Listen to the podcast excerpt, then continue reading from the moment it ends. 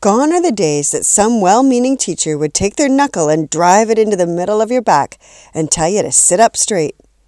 The Chiropractic Association has found that even young children are suffering from back pain much earlier than previous generations. Though a major cause of back and neck pain is kids and their backpacks, it's also our overall poor posture.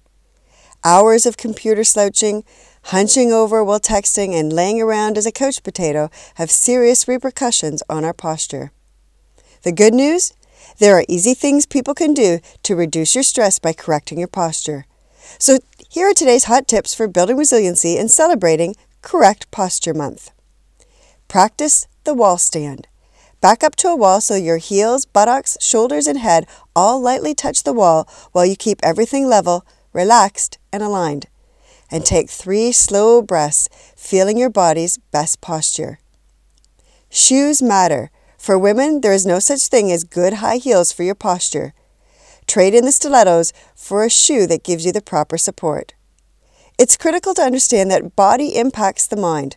Standing up straight and walking tall will help you to think and feel better. Reduce your stress by correcting your posture and remain calm, more relaxed, and physically and mentally healthy. Discover how to take small steps towards a healthier, happier, less stress you by visiting my website at worksmartlivesmart.com.